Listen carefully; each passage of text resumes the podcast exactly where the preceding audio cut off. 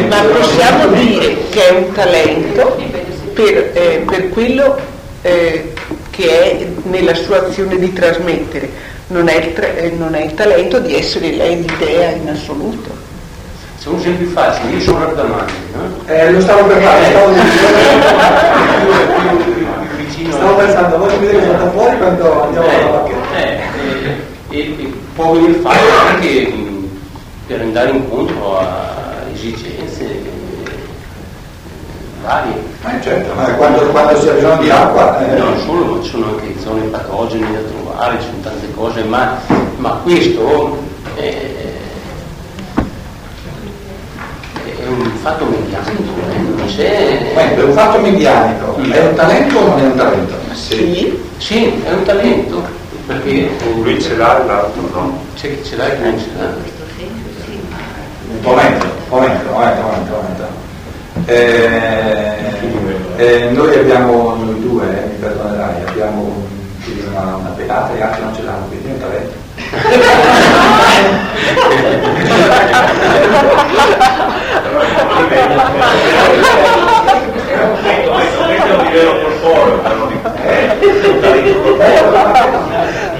Sì, momento, però. È un baffi, quello ce l'ha, ce l'hanno, un talento. Sì, però adesso capisci le differenze. No, e, e ti rendi conto che hai preso, cioè hai dato un, non è una definizione, però eh, il criterio è che è un talento perché ce l'ha, altri non ce l'hanno, non basta, non basta, eh, non basta in modo assoluto, perché allora, allora dico, eh, supponiamo che ci, sia, che ci sia un essere umano che eh, è nato, invece di avere 5 dita ne sono state fuori 6. Allora siccome lui ha un dito in più e gli altri non ce l'hanno, è un talento. No, no con questo no, è Ma da Ascolta, ma secondo me nell'attività della Sibilla, anche se lei Cristo, Cristo non so, cioè per esercitare questa attività deve annullare assolutamente il suo io se ce l'avesse. In questo senso dicevo che è uno strumento, perché questo talento non è esercitato in prima persona, ma anzi se ci fosse quest'io dovrebbe essere assolutamente annullato Sì, per sì. farsi vaso e, Mm. passaggio. Certo. Io capisco, in questo senso avevo capito. Quindi eh, il talento viene nel momento che tu riconosci la Eh, possibilità no, e lo utilizzi volontariamente. Cioè, No, Anche quello che tu dici, per farsi vaso bisogna riconoscere che tu puoi essere. Sì, ma se se non lo sei, sei vaso senza saperlo, quindi- Momento, allora siccome la Sibilla non è, non è in grado di farlo lei stessa, no? come diceva lei, lo fa il sacerdote nel tempio di Delfi. No? Allora diventa un talento? per chi? Eh, chiedo. Per chi? Certamente per lei in realtà lei non, non- lo vive come un talento, perché non è a coscienza di questo nuovo. È un, è un talento per quelli che lo usano, ma non per la Sibilla stessa. Ma è un talento per quelli che lo usano, ma allora è un fenomeno, non un talento, un fenomeno di natura. Quindi dobbiamo, dobbiamo andare un pochino più a fondo per capire che cos'è un talento. Ma il fatto di potersi aprire e di, cioè di, di avere la capacità di diventare tramite non è un talento, cioè secondo me. non è talento, no? Lo stiamo dicendo che non è un No, talento. a me sembra invece. Io pongo la domanda, cioè il fatto di potersi appunto svuotare o di potersi mettere a disposizione di a quello che hanno da dire gli dei, eccetera, di avere questa disponibilità, Ma io posso fare un esempio? Eh, un contadino sa che mm, un cavallo, per esempio, no? Io sono cresciuto con cavalli, non erano trattori quando ero piccolino.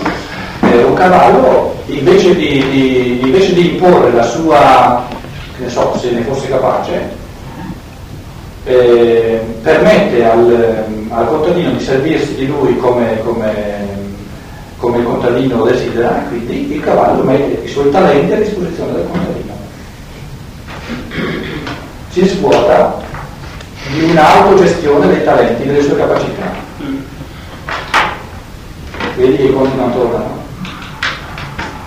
Perché eh, tenete presente che tenete presente che dietro a questo discorso c'è il problema dell'arte. Eh? Guardate che non è un discorso astratto che stiamo facendo. in che, in che senso l'artista oggi, oggi non l'artista 5.000 anni fa, l'artista oggi, in che senso, in che modo, fino a che punto, a quali condizioni, esprime veramente dei talenti oppure in che senso o in che modo un artista può essere un fenomeno di natura. Ad esempio volevo Capito? Perché uno dice, ma è un pittore geniale, o uno scultore geniale, o un poeta geniale. Sì, ma noi assistiamo appunto che per esempio sono riconosciuti come artisti geniali tutti questi che esercitano questa attività sotto droga. Allora, appunto, qui è come il discorso della sigilla. C'è da distinguere tra disponibilità che uno ha, cioè che si chiama capacità di acquisizione, e eh, attività invece cosciente. Quindi trasformare queste, io devo capire se ho la disposizione per la pittura, per la musica, per altro. Eh, vi, vi porto un esempio che forse eh, venendo dal di fuori eh, ci permette di essere un pochino più oggettivi, eh. perché adesso eh, abbiamo anche degli artisti qui eccetera, eh, il pericolo di diventare soggettivi, cioè che le emozioni giochino una, un ruolo importante, è, è, è forte questo pericolo. Vi racconto un esempio che mi è successo. In un corso tenuto in Germania c'era un, uno psicanalista il quale mi ha raccontato, perché era stato molto contento della, del lavoro che avevamo fatto insieme, che lui aveva, ha tra i suoi pazienti, adesso se lo fa ancora non lo so, perché ho cercato di convincerlo della non bontà di quello che combinava, un, eh, un, un, jazz, un jazzista, come si dice in italiano, abbastanza, abbastanza famoso in Germania, il quale ha scoperto che se lui dava una rappresentazione, un, un, teatro, una serata musicale, dopo essersi fatto ipnotizzare, le sue prestazioni erano enormemente migliori. Quindi andava da questo, da questo eh, specie di psicanalista che aveva la capacità di porlo per oltre un'ora in stato di ipnosi, proprio ipnosi assoluta. Quindi ogni volta che questo, questo jazzista aveva una, una, una, serata musicale importante, si era ormai convinto di non farcela se non, o di, di, non, di non proprio riuscire benissimo, se non facendosi ipnotizzare, andava, no, da questo si, si faceva ipnotizzare. Poi mi ha raccontato quali parole gli suggeriva o gli diceva nello stato ipnotico, eccetera. No e poi saltava fuori la manifestazione geniale, no? dove eh, probabilmente chi, chi nell'uditorio eh, fa l'esperienza di, di, dire sì, qui non siamo soltanto di fronte a un fenomeno, un fenomeno di virtuosismo, no? perché il virtuosismo non è arte, ma è, una, è un compenetrarsi tale eh, con lo strumento musicale che uno sta suonando, con, con, eh, con la, la melodia, con la partitura che è veramente un ricreare artisticamente. È come se io avessi il compositore davanti a me che me lo crea in questo momento. Ora io chiedo a voi, al posto mio, cosa avreste detto voi a questo incidente? Bene, continua. Stai, stai favorendo un talento, stai maggiorando un talento che va a servizio degli esseri umani. Perché no? Se in ipnosi non è presente più con il suo io, con la sua persona, quindi se guardiamo una volta che sono tanti che, che cosa hai contro questo? Ah, nel senso che allora non è più un suo talento. Non è cosciente. Stiamo determinando che cos'è un talento. Sembra di poter dire che la comunicazione della sibilla o la musica non è il talento che il talento è legato alla persona, queste cose non sono legate alla persona. Cioè io riconosco un talento non in quello che proviene dalla persona, ma nella capacità cosciente della persona di far provenire questo. Allora se uno ha la capacità cosciente di andare in un mondo superiore, superiore al quale probabilmente accedeva la Sibilla e tirare giù dei contenuti spirituali, gli riconosco un talento, se lo fa eh, in prima persona, da sveglio, altrimenti eh, non, non, non, posso definire talento quel qualcosa che mi proviene da un mondo eh, sconosciuto. Però eh, adesso comincia, comincia il difficile, perché è tutta cosciente. Non è sotto ipnosi, cioè era capace ugualmente di fare queste serate spettacolari. Però non venivano così bene. Eh, non andava da, da pagare poi, tra l'altro, e la Sì, c'è la risposta. No, io credo che coscienza significa poter capire esattamente il come poter diciamo, accedere ad uno stato di coscienza e come poter ritornare indietro e quindi poter ritrasmettere tutti i passaggi che, che si attraversano in questo. Quindi la gestione in proprio di un certo tipo di, di cambiamento ecco, di stato di coscienza riferendosi allo stato Quindi la coscienza è essere svegli sempre. Io penso allora Steiner, no? Che già Uno aveva questo meraviglioso talento della visione spirituale e l'ha proprio messo da parte per conquistare la conoscenza di tutto quello, quello che era lo scibile del suo tempo. Poi però coscientemente ha potuto rivisitare questo scibile alla luce della scienza dello spirito. Però quello che prima era un avere è diventato un, è diventato un essere. Quello che prima era un qualcosa che gli era stato dato, eh, Steiner mi sembra che addirittura nel, nelle conferenze di destino dell'uomo parla dei talenti come doni luciferici, no? proprio, eh, che vanno proprio tolti a Lucifero e dati a Cristo. No? Quindi qui era il volevo vedere appunto io, dove il talento finisce di essere eh, quel dono di Lucifero comincia a diventare qualcosa proprio di, Solo che in questo modo se si subordina i talenti a, questo, a questa elevatura di coscienza, allora di talenti sulla terra ce ne sono molto, molto, molto pochi alla fine. E allora noi usiamo collettivamente una parola molto impropria anche nell'economia. Gente che ha intuito economico, cioè, fiuto, fiuto, naso, no? e, e io li considero talenti. Cioè, abbiamo sempre usato questa parola in questo senso e non in un senso di eh, forza del Dio. Di forza del Dio. Perché adesso eh, affrontiamo il discorso artistico, cioè dell'artista, naturalmente il fenomeno artistico, eh, lo, lo, vediamo in Steiner, può, eh, ha tutta la gamma, no? Dal, dallo stadio che è quasi di ipnosi, no? cioè proprio dove, dove l'artista è un canale attraverso cui fluiscono no? una genialità pura, ma è uno strumento, non si può dire lui, no? sarà, sarà, Lucifero stesso o il suo angelo custode o no, ma non è lui.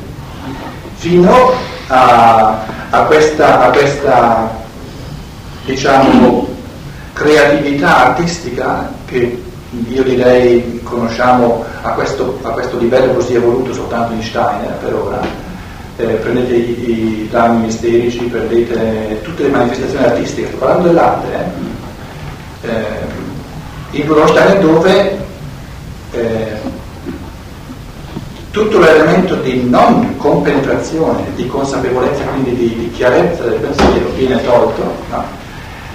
E però non si perde la,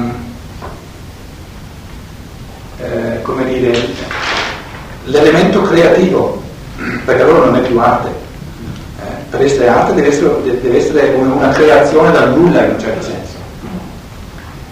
L'arte non è prendere elementi che già ci sono e combinarli in un altro modo. L'arte è creare dal nulla, cioè creare qualcosa che non c'è mai stato. Ora qui abbiamo in Spagna qualcuno che crea qualcosa che non c'è mai stato con la piena coscienza del Dio. Quindi possiamo dire è veramente e unicamente opera sua.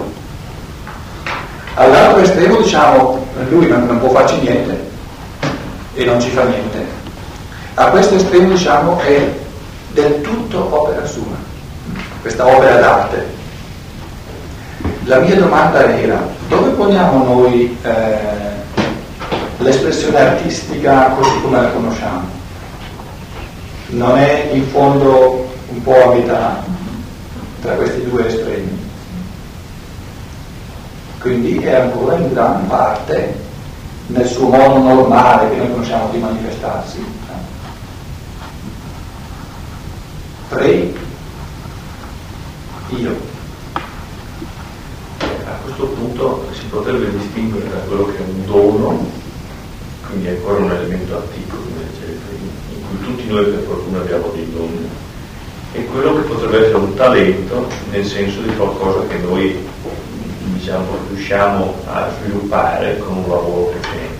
In un certo senso, tenendo conto della parola talento questa parola di denaro, potremmo dire da una parte noi abbiamo, riceviamo del denaro di donazione all'inizio della vita, dall'altra parte noi dovremmo riuscire a, alla fine a produrre una merce che ha un valore, che è questo talento, e che ha un valore per gli altri e noi lo possiamo dare agli altri, in questo veniamo apprezzati. Cioè il talento diventa un motivo di essere apprezzati quando è qualcosa di nostro. Quando non è qualcosa di nostro, eh, noi non dovremmo chiedere niente, anzi il contrario, perché noi abbiamo il dovere di sviluppare questo dono, cioè il dono. Allora il dono potrebbe essere in fondo quel denaro di donazione che ci permette di costruire il talento una volta riconosciuto. E in questo senso è un cammino di, di conoscenza. Perché, o di coscienza. di coscienza. Perché in fondo il problema nella vita, è che collegandomi a quello che lui ha detto, ma che ha molto a che fare con questo, è che alla fine della vita diciamo, tutto quello che possediamo lo dobbiamo dare via perché non è nostro, ma tutto quello che rimane è l'esperienza allora, l'esperienza può essere di vari livelli. Noi abbiamo un'esperienza fisica, cioè di cose fisiche che ci sono capitate, e non, non l'esperienza intendo qualcosa che non rimane sul piano fisico che da avere. Abbiamo un'esperienza fisica, però anche lì passiva in generale. Abbiamo un'esperienza animica, passiva, anche questa di solito, e poi abbiamo un'esperienza anche, se vogliamo dire, di pensieri che sono passivi. A un certo punto, se non si inverte questo processo, cioè se non riusciamo a invertirlo, tutto il mondo delle esperienze, del pensiero, del sentimento della volontà, in realtà è passivo. Allora, solamente se noi riusciamo a ribaltare la questione, una volta arrivata a questo, noi possiamo arrivare, avere questo discorso che diceva invece un pensiero almeno nuovo, creato, cioè qualcosa di, che veramente rende degna la vita, cioè qualcosa in cui io manifesto il mio io. Questo credo di aver capito, cioè in fondo il talento è qualcosa che noi ridiamo, noi siamo in grado di dare per la prima volta come qualcosa che è il frutto del nostro lavoro cosciente. E perciò nella parabola dei talenti colui che ha portato soltanto ciò che aveva ricevuto in dono viene condannato. Perché gli è stato dato, infatti lì vengono dati. Sei rimasto un essere di natura. Però la domanda che adesso vorrei, vorrei che ci poniamo in un modo cosciente è questa eh, di fronte a questo eh, psicanalista eh, che, che, non viene niente di, niente di, male, anzi se l'ha fatto per tanti anni lo, lo vede una cosa in ordine. La domanda che si pone è questa, che cosa è più importante o che cosa ha più valore per noi, ai nostri occhi? Una musica divina, e uso eh, coscientemente la parola divina, o un essere umano che diventa sempre più autonomo nella autogestione di sé. Che cosa ha più valore ai nostri occhi? Se per un essere umano ha più valore una musica divina, allora sarà in ordine che questo psicanalista mette questo jazzista in ipnosi. Ma di musica divina ce n'è stata sempre a Iosa e ce n'è sempre a Iosa. Un fiore è una musica divina per chi sa cogliere questa armonia delle sfere. O l'armonia delle sfere è una musica divina. Non è quello il valore che andiamo cercando, il valore che manca nel corpo è quello di Dio. Tutti gli altri ci sono. E se noi eh, eh, eh annulliamo Dio per raggiungere un surrogato di valore divino, quando di valore divino ce ne sono a, all'infinito, allora non abbiamo capito che eh, il coronamento di tutta la creazione, quindi il coronamento di tutto ciò che è già divino, è proprio ciò che non è più divino, perché è umano. Questo è il coronamento. In altre parole, il coronamento di tutto ciò che Dio ha posto nel mondo è ciò che l'uomo mondo. Quindi il coronamento di tutto ciò che è evento di natura è la libertà. Ma questa libertà ce la deve aggiungere l'uomo. Se l'uomo abdica la libertà e comincia a dire il valore supremo è la divinità di ciò che esiste, allora torna indietro nell'evoluzione. Torna indietro. Quindi eh, il valore che noi cerchiamo non è quello di, di, di, di, un, di, un, pittore che ci faccia una pittura divina, dove poi diciamo, ma qui, ma qui il, modo il, modo di, comporre i colori è di, una perfezione, di una, una profondità, di una divinità. No, non è questo. Guardate un livide. Volete superare un livide? Nel modo divino di comporre i colori. Ciò che questo artista, in quanto artista, eh, può portare come valore nuovo è proprio che questa eh, dignità no, si concentra di consapevolezza umana e quindi diventa libero a partire proprio dal Dio umano. Allora andiamo avanti nell'evoluzione. Quindi in un certo senso la genialità, eh, eh, questa riflessione che stiamo facendo ha anche a che fare con il mistero del genio. E Steiner dice il genio, la genialità è finita nell'umanità. E guai se noi eh, eh, instauriamo una nostalgia del geniale perché il genio, genius, genius è, se volete, eh, l'ispirazione che proveniva dall'io superiore e quindi una, una gestione del tutto eteronoma. Quindi era importante che questo, questo operare geniale finisse nell'umanità affinché tutto ciò che l'uomo conquista provenga veramente dalla forza del Dio. Ora, eh, una, una realtà modesta non geniale, ma modestissima, conquistata dalla libertà e dalla forza del Dio, vale, ha un valore nel cosmo infinitamente superiore a tutta la perfezione divina che c'è stata sempre comunque e che nell'uomo operi in maniera geniale, cioè in maniera automatica. Perché il geniale, l'automatico, il divino, ha scelto di diventare nell'evoluzione della Terra il fondamento, il sostrato della libertà umana, non il sostituto della libertà umana. Quindi bisogna che, che, noi raggiungiamo la sfera dove tutto ciò che è divino, tutto ciò che è geniale, tutto, tutto ciò che è fatto molto meglio di ciò che facciamo noi, diventa la base. Che non andiamo in cerca di ciò che è perfetto, se noi andiamo in cerca di ciò che è perfetto, perdiamo di vista l'essere umano. Dobbiamo cercare ciò che viene dall'io, non ciò che è perfetto. Ciò che è perfetto ce n'è infin- all'infinito nel mondo di ciò che è perfetto, perché viene da, dalle divinità che sono molto più perfette di noi. Quindi più perfetto, adesso tra virgolette, nell'evoluzione, è ciò che è in un certo senso massimamente imperfetto, ma viene da Dio.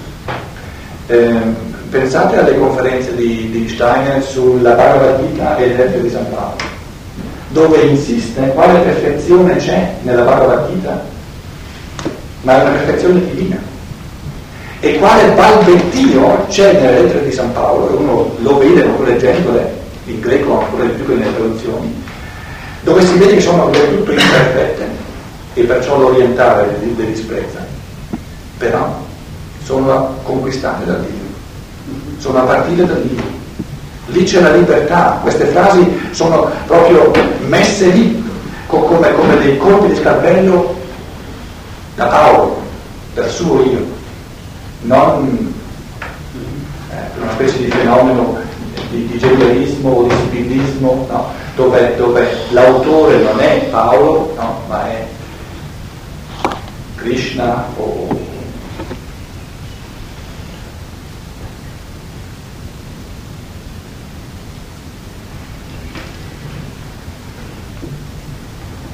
ricordo che sono le 12.30. Non so.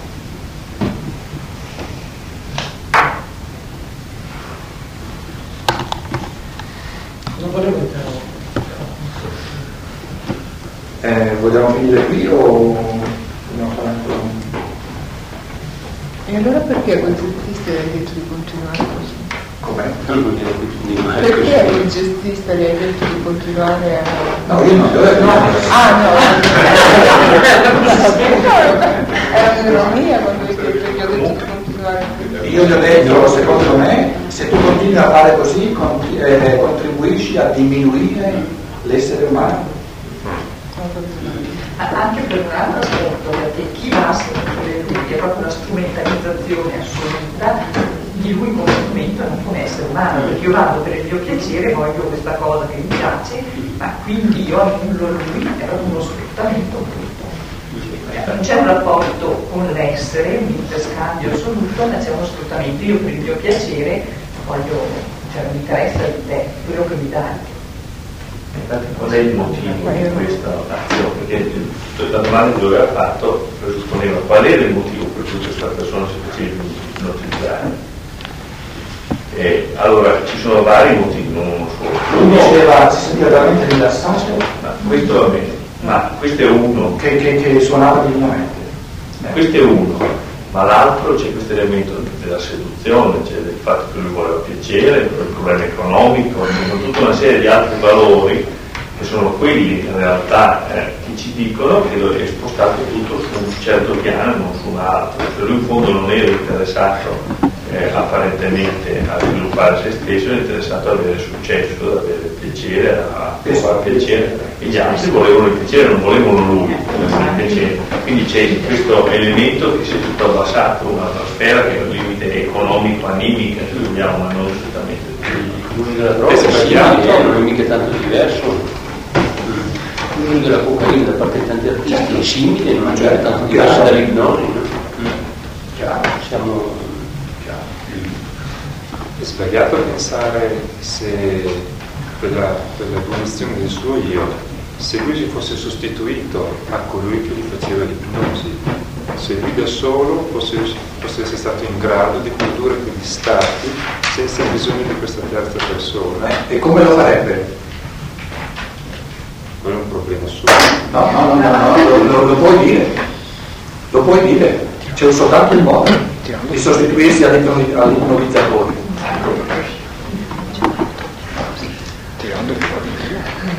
Io. Eh, eh. Altrimenti vai, vai, vai via di un altro ipnotizz- ipnotizzatore. Quindi eh, c'è soltanto un modo. eh. O qualcosa lo gestisco io, eh, se lo gestisco io cosa significa? Ci sono dentro io a pensare. O se non lo gestisco io, ce ne sono di esseri all'infinito che si occupano subito di gestirlo. Subito. All'infinito. Che lo gestiscono in me. Che Alessandro può farci. Io credo che sia che deve essere quelli 15 sì. E abbiamo affrontato soltanto una domanda. Ma eh, partendo da Brahma,